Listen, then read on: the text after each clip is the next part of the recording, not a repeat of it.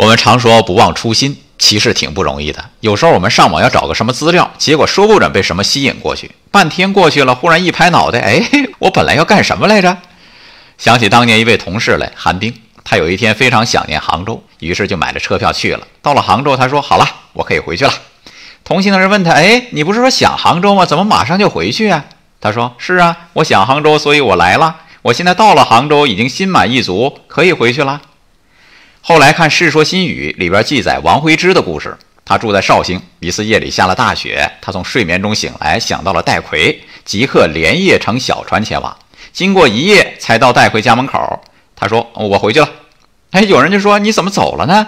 他说：“兴致已尽，自然返回。为什么一定要见戴逵呢？啊，乘兴而来，兴尽而返，一点挂碍都没有，何其洒脱呀！爱生活，高能量。”